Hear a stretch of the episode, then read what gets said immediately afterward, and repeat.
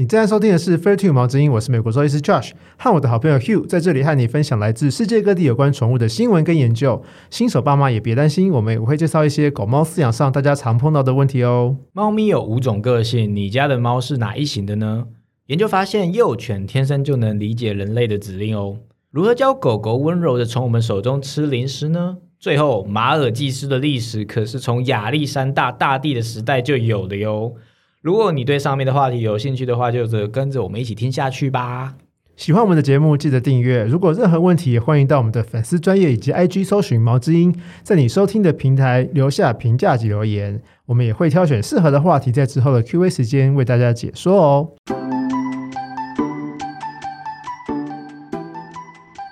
嗨，大家好，我是 Hugh。Hello，我是美国兽医师 Josh，欢迎回来。今天第一则新闻是什么嘞？今天第一则新闻，我们要讲猫咪有五种不同的个性。这个这这个 research 的名字叫做 The Feline Five，我觉得取得还不错。然后它是二零一七年八月刊登在呃公共科学图书馆期刊的研究 Plus One 的研究。所以猫咪只有五种个性，大略上对。人类有几种个性啊？考到你了，好，五种。我跟你讲五种。这假的，真的，所以你到时候就会讲，我就会知道，对，是五种。没有，因为这个这个研究其实是依照人类的个性研究衍生出来的，它是用人类的模式去研究的。然后这个因为哈哈参参考那人类研究，人类的呃个性研究也是分五种。哦，真的吗？只有五种吗？好，那你先讲讲看。其实一开始科学家是觉得动物是没有个性的，动物就是吃饱睡，睡饱吃，然后然后猎食或是被猎食，然后吃饭，然后交配，然后繁殖，然后死亡，然后并不觉得它们有个性的存在。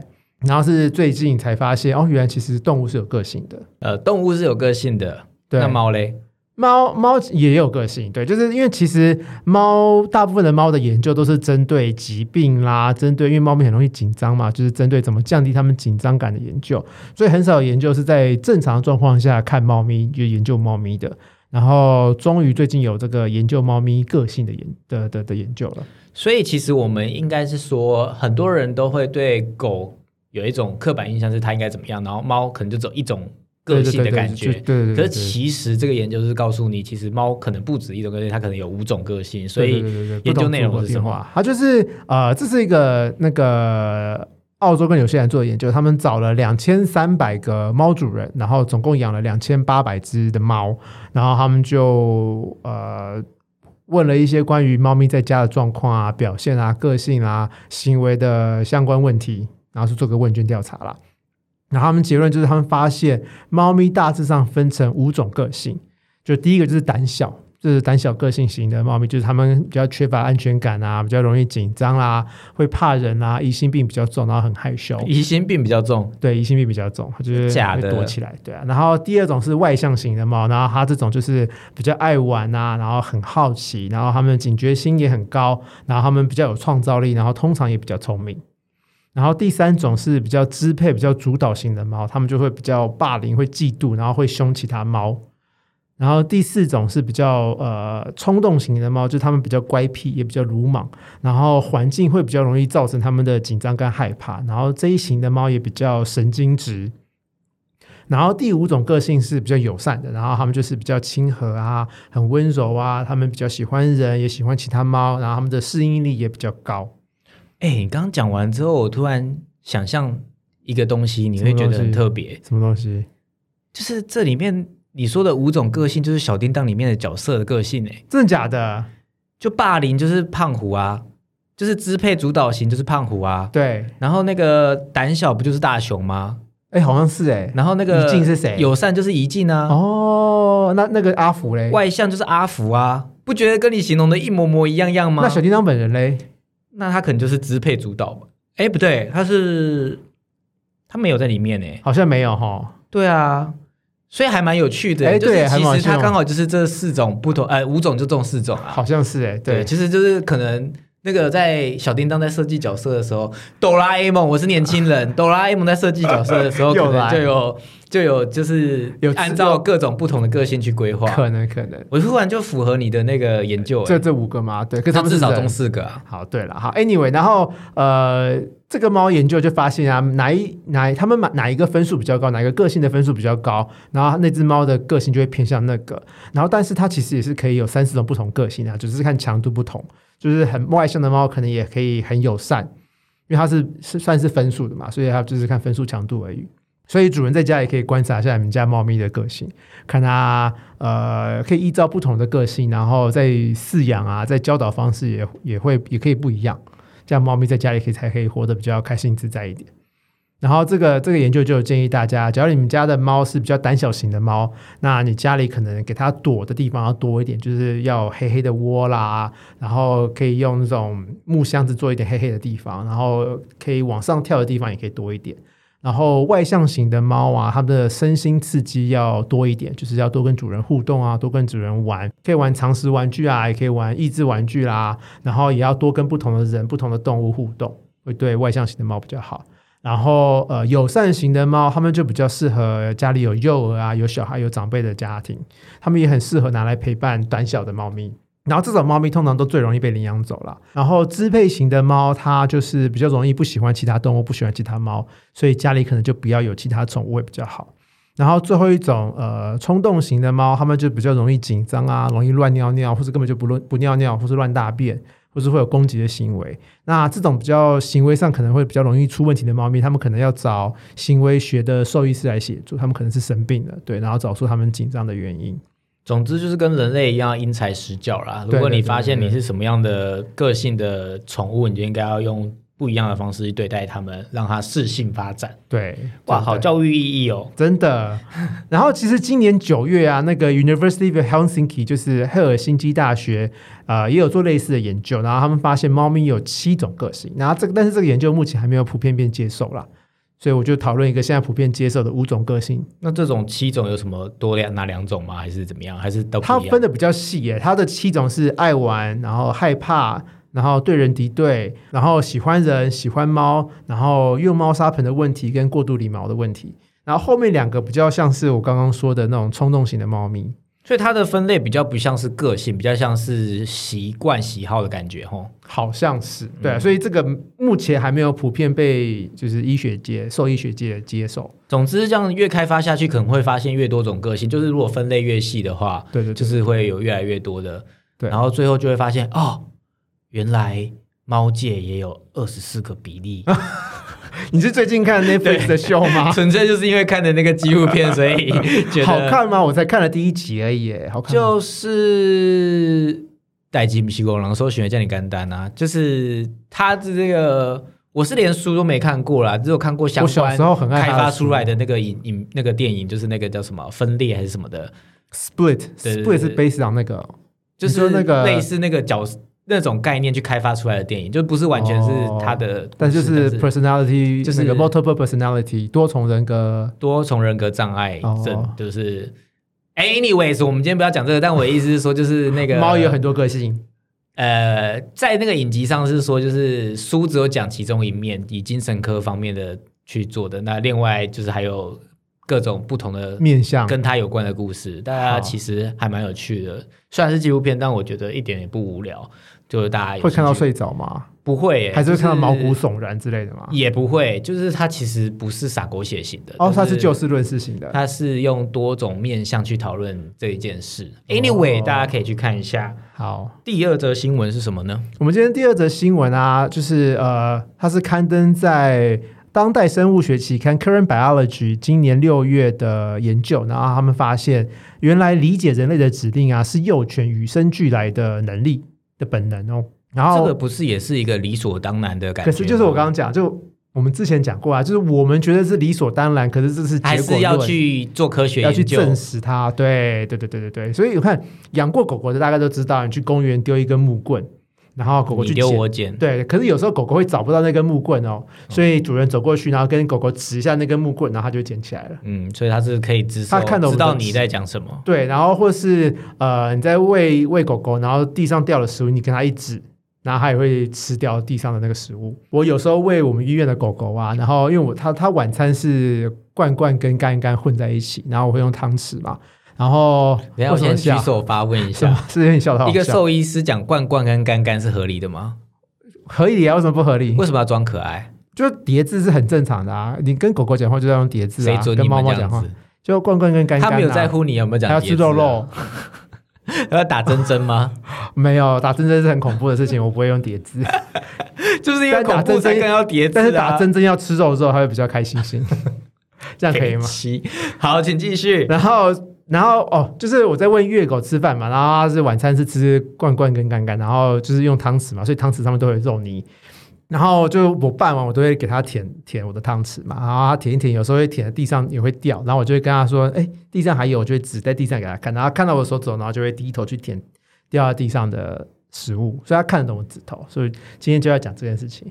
然后另外一个经验，大家应该也都知道，就是主人在吃饭的时候，狗狗会一直看着你，因为它也想要吃，它就一直盯着你看。或是狗狗玩藏食玩具，然后它打不开，那它也会看主人，就是寻求协助。然后就我们刚刚讲的，我们觉得理所当然，可是我们需要去证实它。我们觉得狗狗本来就会，本来就应该看得懂我们的手指的意义，本来就应该有需求的时候就是看主人。可是这个这这这个团队就想要去证明这件事情。然后这篇研究就想要知道两件事情，就是我们用手指指东西，狗狗看得懂，到底是天生的还是后天学会的？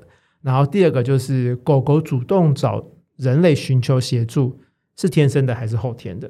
对，然后他们就出发来去研究这件事情了。所以要怎么研究？他们研究方法就是他们跟一个专门呃训练服务犬的一个组织合作，然后他们专门训练什么呃导盲犬啦、创伤症候群的服务犬啦啦等等的。然后他们所以每一只狗狗的家谱跟族谱都非常的完整，都知道他们的爸爸啦、爷爷啦、曾祖父啦、高祖父啦、玄祖父是谁。哇塞，你可以讲出这么多辈分的名词哦！你看我中文是不是很好？我真的觉得我中文越来越厉害了。好，哎，anyway，好不重要。然后他们就找来，因为他们都专门训练的是拉布拉多跟黄金嘛，他们就找来了三百七十五只八个礼拜到十个礼拜大的这两种狗狗。然后因为他们都还没有断奶或者刚断奶嘛，所以他们跟人类的接触还非常非常的少。然后他们做了几组实验。那第一组实验呢，就是他们呃。用两个杯子，然后藏零食在这两个杯子里面，然后实验人员就是指有零食的那个杯子，然后他们发现有六十七 percent 的狗狗幼犬看得懂这个指示哦，因为假如是完全是靠运气、靠几率的话，应该是五十 percent，但是他们发现竟然是六十七 percent 会看得懂，就超过一半，对对，超过一半。然后他们还有防呆哦，就是他们在那个没有零食的那个杯子里面有贴零食在里面，所以呃，他们其实不是用闻的，因为两个杯子都有零食的味道。对，然后所以他们，然后而且每只狗狗都重复十二次，然后就是六十七 percent，这么厉害？对，这么刚好？哎，三分之还是二分之三？六十七 percent 是三分之二，三分之二六十六啊。哦，好。然后，然后另外一个研究就是他们，呃，另外一个实验就是他们用类似我们跟婴儿说话的高频率的语调去跟幼犬说话，看他听到我们这样讲话会不会看人脸。然后他们发现幼犬会看大概六秒左右。然后成犬，这是另外一个实验做。成犬用人类用高频率跟成犬讲话，他们看的时间会更久。幼犬只有六秒而已。所以意义是，意义是他们会看，可是看的没有很久。所以这应该是会随着年龄而补强，去加强看的这个动作。就是他天生就会看，但是可能要智力的成长，所以才会知道看的意义是什么之类的，或是。多加训练，就是每次看人类的人就会给食物啊，就是我们我们的行为会去加强它看我们的行为。嗯，对。然后呃，最后一个实验就是给狗狗，他们在一个罐子里面放零食，他们闻得到，可是打不开，这是一个打不开的罐子。然后给幼犬玩嘛，然后看他们会开不开得了，然后看他们会不会看人求救。然后他们发现，就是幼犬几乎是不看人求救的，但是别的研究有证实，成犬要是打不开的话，他们是会看人类求救。所以就是证实，看人寻求帮忙其实是后天的，不是天生的。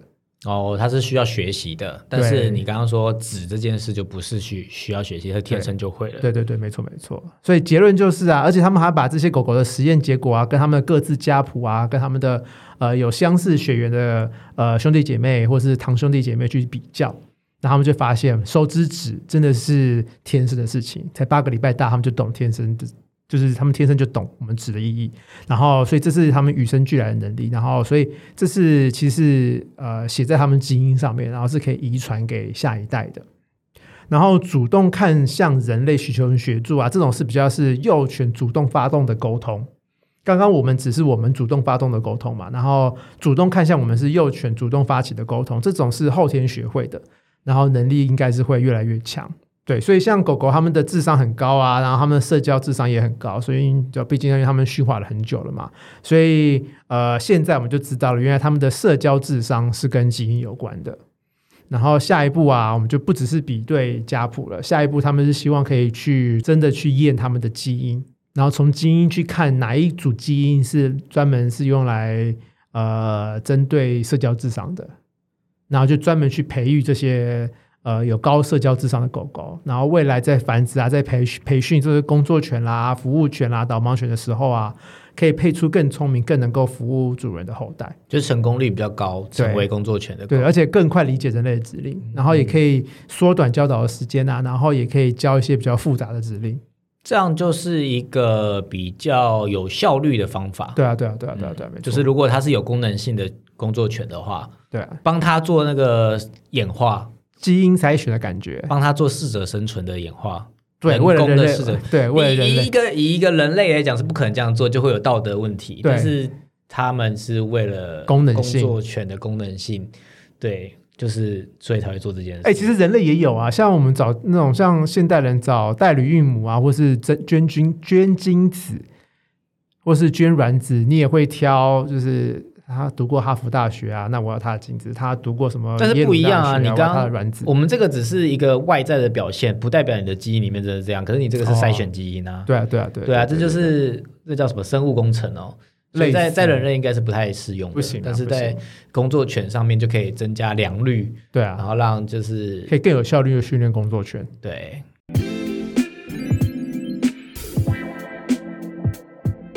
我们的 qma 时间，你今天要教大家就是怎么让狗狗温柔的在你手送手中吃零食，这到底是什么意思啊？就是你有时候喂狗狗吃零食，它会就是很急嘛，它就会用牙齿咬，所以通常这种狗狗，我们就会跟大跟就是主人就会跟呃朋友说，哦，你喂它吃零食要放手掌心，要不然它会咬你。所以就是不能用食指跟拇指捏起零食喂这只狗狗，因为它哦，就人一般的习惯喂的动作是用手指去抓食物，但其实喂狗的话，你不能放在手指头上，要放在手掌心。要看狗狗的个性，因为有些狗狗会很急，它就用牙齿咬，但它其实没有想要咬你，它只只是想要咬零食，所以它其实只是不小心的。对，那为什么狗狗会去咬你？就是。这有好几个面向啊，因为很多成犬都会用牙齿去咬零食。那为什么要咬？就是有些幼犬它其实是太早离开妈妈跟兄弟姐妹，所以它的那个黄金社交期没有跟其他狗狗在一起。我们之前讲过的两个月黄金社交期，对对对，要不要离开断奶？不要离开妈妈？对对对对，就是那时候他们会学会咬太用力就会被凶被打这件事情，所以这也会抑制他们乱咬的情形。然后，所以这段时间离开妈妈的话，就比较容易乱咬。然后，要不然就是幼犬，就算跟爸爸妈妈或是跟其他兄弟姐妹一起生活，他们也没有学会不能乱咬这件事情。就是他们小时候可能就是很爱玩，然后很爱乱咬，然后然后跟兄弟姐妹在一起，他乱咬他也觉得很开心，所以他就无法自己学会不能乱咬这件事情。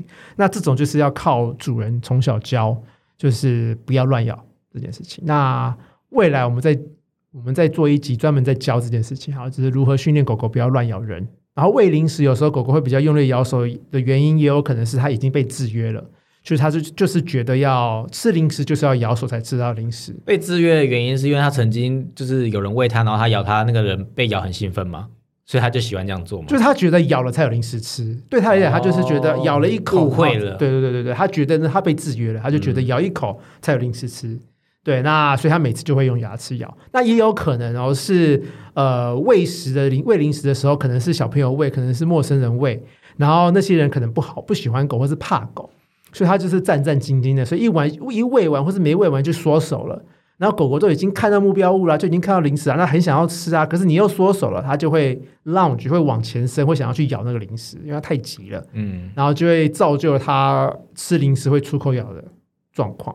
哦，所以，假如这种状况的时候啊，呃，狗狗其实不是故意，它真的只是想要吃。那这些狗狗，你要喂它的话，建议就是临时放手掌心，或是不要，就是等，或是等这只狗狗训练好，你再让陌生人或者再让小朋友喂它吃，对啊。那还有其他原因，其实哦，就是像有些狗狗会过度兴奋，就是假如它看到这个零食，然后就会超级兴奋，那它就可能会用牙齿咬，然后有可能它玩太嗨。他一直在玩，一直在玩，然后你突然给他吃零食，他也会太嗨，也会想要咬。然后零食本身也有差，就是假如这个零食他特别爱、特别喜欢的话，那他吃这个零食也比较可能会用牙齿咬。然后有些狗狗很厉害，它其实会分辨那个零食罐跟零食袋子的声音。他听得出来，就是装青菜的袋子不是他喜欢的，可是装零食的袋子是他喜欢的。所以他已经聪明到可以分辨你今天拿过来的是什么。你走过来的时候，然后里面晃的声音是什么，就知道是什么。对对对对对对对，他可能就开始兴奋。然后有些时候是在多狗家庭，多狗家庭因为有资源分配的问题，他会担心抢食的对会抢食，对他会担心吃不到，所以他就可能会用牙齿咬。所以，如果主人他真的有这样子，就是每次喂它零食都会被咬的状态，是有办法再训练、再弄矫正回来的。可以啊，可以啊，这其实可以训练的，还蛮好训练。所以要怎么训练呢？呃，先你的环境是最重要，就是它一定要你训练的时候，它一定要是在一个安静的地方，它然后它本人是要冷静的，最好是让它坐下，然后再进行训练。然后多狗家庭的话，多宠物家庭啊，一次就只能训练一只。你要把其他狗狗都分开来，让它单独在一个房间跟你在那边训练。然后也不要用它最爱最爱的零食，因为它觉得嗯普普的零食来训练比较好，因为太兴奋了。对。然后训练方法有主要有两种训练方法了，一种是握拳法。啊，握拳法就是呃，你的零食放在你的掌心，然后你握拳，然后掌心朝上，然后叫狗狗坐下，然后你把手伸向狗狗，然后高度大概就是狗狗的嘴巴或者下巴的高度。然后狗狗咬你的话，咬手的话，就不要骂也不要凶，就维持姿势，等到它不咬了，开始舔手了，你再称赞它，然后打开手让它吃手中的零食。然后，假如是坚持一直用口牙齿的狗狗，它不停的坚持一直用牙齿要咬啊，要撬开你的手的话，那你就慢慢慢的把手伸到背后，就不给它吃。对，然后还是一样叫它坐着，维持冷静。反正就是矫正它的恶习，让它习惯这一切应该是怎么样。对对对对对对。然后等到它冷静，维持那个姿势之后，你再把手重新伸到它前面，然后等到它舔你的手，你再开手。哦。对，假如它咬的比较凶，你怕受伤的话，其实可以戴一些手套保护自己。对。然后每天都要练习几次，然后等到它稍微理解不咬，然后才有零食吃之后，你就可以加指令了。通常我们习惯的指令就是温柔或是轻轻，就加这个指令。所以每次要说轻轻的或是温柔的之后，你才能打开手让它吃零食。然后这这个阶段都训练没问题之后，你就可以进阶成用你的食指跟拇指拿零食，就一样狗狗维持坐姿。呃，就是如果狗狗太兴奋想吃零食的话，你说轻轻的，然后就让狗狗轻轻的把零食吃掉。如果它还是用牙齿的话，你就握拳把零食握住，然后从头训练起。直到它不用牙齿为止，所以呢，不用牙齿是它其实正常应该是要用舌头来拿，或是它可以轻轻的用牙齿叼走，而不是大口的去咬你的手，就是让它变 gentleman，对对？对对对，你就可以用牙齿轻轻的叼走。其实狗狗可以训练啊，就轻轻的用牙齿就把它叼走，就超可爱的，或是用舌头把它卷走也可以。对，然后另外一种训练法叫做舔圈圈法，我自己取的啦。就是就是类似上面的做法，就是一样是把零食放在你的掌心，然后你握拳叫狗狗坐下，然后你手伸向狗狗，然后高度一样是狗狗的嘴巴或者下巴，但是你的拳头不要握紧哦，你就是把你的食指跟拇指围成一个小圈圈，让狗狗可以舌从用舌头从这个圈圈去把零食舔出来。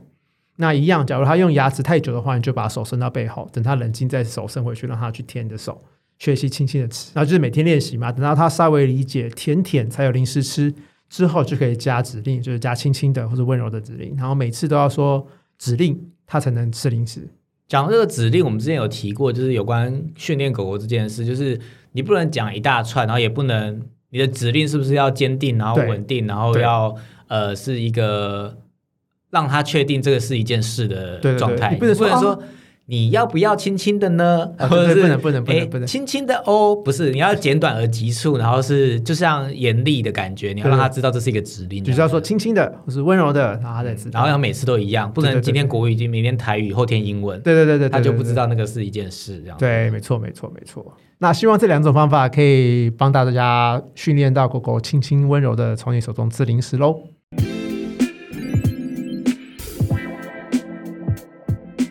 们今天的品种时间，我们要介绍的是马尔济斯，是吗？对，这也是一个很 popular，超级 popular，大家超爱马尔济斯，也是我能知道辨别出来的品种的唯一一个吗？的其中几种，就是因为马尔济斯真的太多人养了嘛，然后就是很多电视节目或者是电影视影集也常常会出现的一种狗。嗯，对。所以我们今天要介绍它的历史。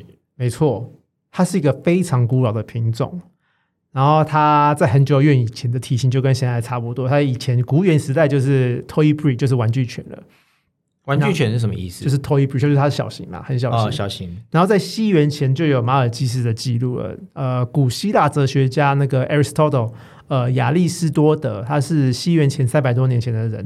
然后他那时候就有说过了，马尔济斯有完美的身材比例，就是九头身的意思吗？他没有九头身啊，他就小小。你知道人类的完美比例是九头身吗？不是黄金比例吗？那你知道呃九头身是什么意思吗？不知道哎，就是你的整个人的高度是九个头的高度哦，是哦，所以九头是九，然后身体是八，头是一啦，哦，头是一，然后身体是八，加起来不是九吗？哦，算数不太好，不好。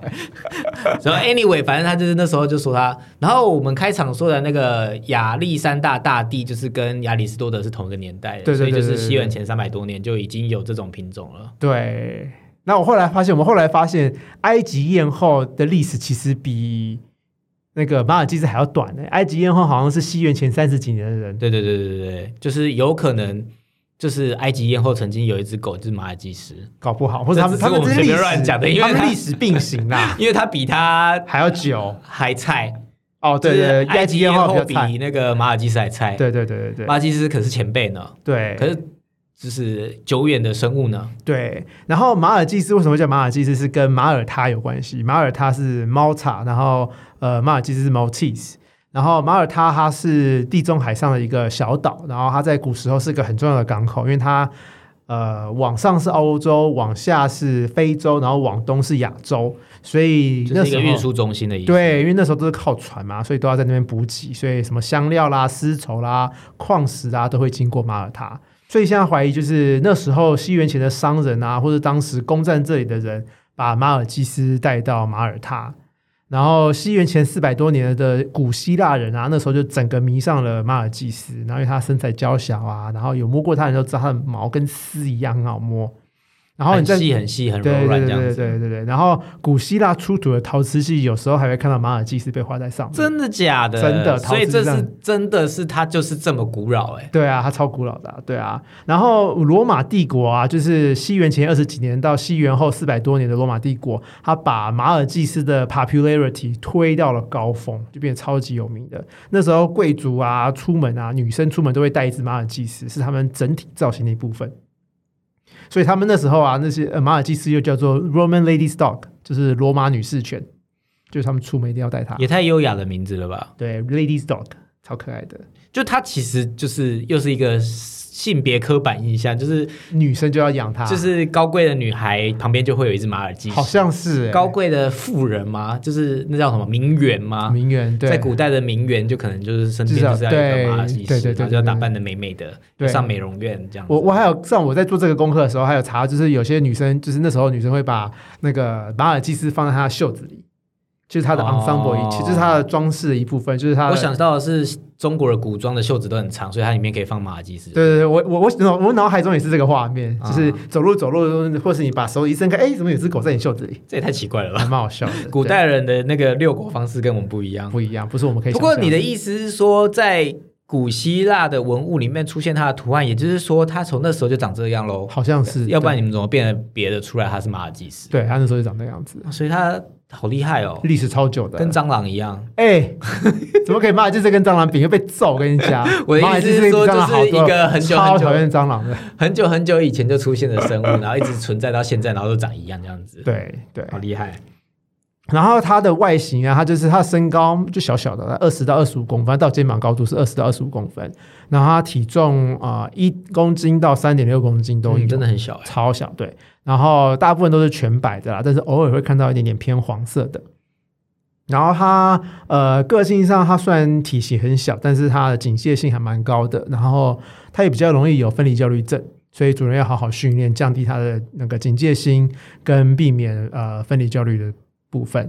然后它也很需要社会化，让它每次都跟不同人类接触啊，然后每次接触都是开心的。所以零食啊跟赞美啊都一定要准备好。然后从小养的话，就是打完疫苗之后就可以开始跟其他狗狗接触了，也是增加它社会化的部分。照顾上有什么要特别注意的地方吗？就是因为它毛很长，所以一定要常常梳毛，你一个礼拜可能要梳个两三次。然后呃，定期剪毛也很重要，就是每个月可能都要帮它去剪一下。台湾普遍都是短毛的比较多了，就是没有留像美国那么留那么长的。对啊，但是呃，也是还是要洗澡跟修剪啦。那它虽然毛很长，毛很湿，可是它不太容易掉毛，所以还不错。然后它的活力很高，可是因为它体型小，所以后劲不强，所以玩一玩就累了。所以呃，运动要适度运动就够了。所以它还蛮适合公寓的生活的，就是小型犬。对，然后白色小型犬都容易眼睛附近的毛湿湿的，然后被染成红色。呃，所以定期要帮它擦一下眼睛，擦一下眼角。然后，因为我之前好像有讲过，就是白色小型犬的鼻泪管呃比较容易变形或是堵住，所以呃眼泪有的时候不会从鼻子正常流出来，它会反而是从眼睛涌出来，所以就会染到眼睛附近的毛，把它染红。对啊。然后小型犬也比较容易有牙结石、牙菌斑的产生，所以牙齿保健很健很重要哦。对啊，所以要定期帮它，就是在家里一定要天天或者每周都要帮它刷牙才行。然后也要定期带它去动物医院做麻醉洗牙跟呃拍牙科的 X 光才行。呃，刷牙步骤大家可以去听 EP 零三那一集，我们有讨论怎么帮狗狗刷牙。或者是你可以不要听，去方格子看我们整理的文章也可以，因为对对对前几集我们的录应该都蛮恐怖，我们自己都不敢听。所以如果你觉得听起来很痛苦，讲的很不顺畅的话，就可以去看方格子，我们的官方部落格也是会有呃图文介绍、文字的介绍，看会不会对大家比较有帮助。那最后就是疾病有什么特别的基因缺陷或什么很难照顾的疾病，红颜薄命吗？它没有，它其实算健康啦。就是它比较容易有的是犬的膝盖骨内侧异位。我们之前讲那个约克夏好像有讲过，就是膝盖骨是一个小小的骨头嘛，它就是为它是固定在我们的膝盖上面，可以帮助我们踢脚啦、弯曲的动作。那小型犬像是约克夏啦、马尔济斯啊、吉娃娃，都比较容易会有膝盖骨的内侧异位的问题。那它就是膝盖骨跑掉了，从内侧跑掉了，因为它的轨道变太浅。所以这个未来会变成退化性关节炎，所以假如有这个状况的话，要问一下医生要不要开刀，要不要做复健，或是不要吃保健品。所以这个就是基因演化什么达尔文，还是真的是有可能？你看他活那么久，就是代表他真的没有什么重大的基因缺陷或什么疾病，所以才可以有这么久远的历史。他就是只有一些小型犬常见的问题而已。对对对，所以他也就是算是健康的健康的一种品种。以上就是我们今天的介绍啦，希望对大家有帮助。那我们今天的节目就到这边啦，我们就下次见喽，拜拜。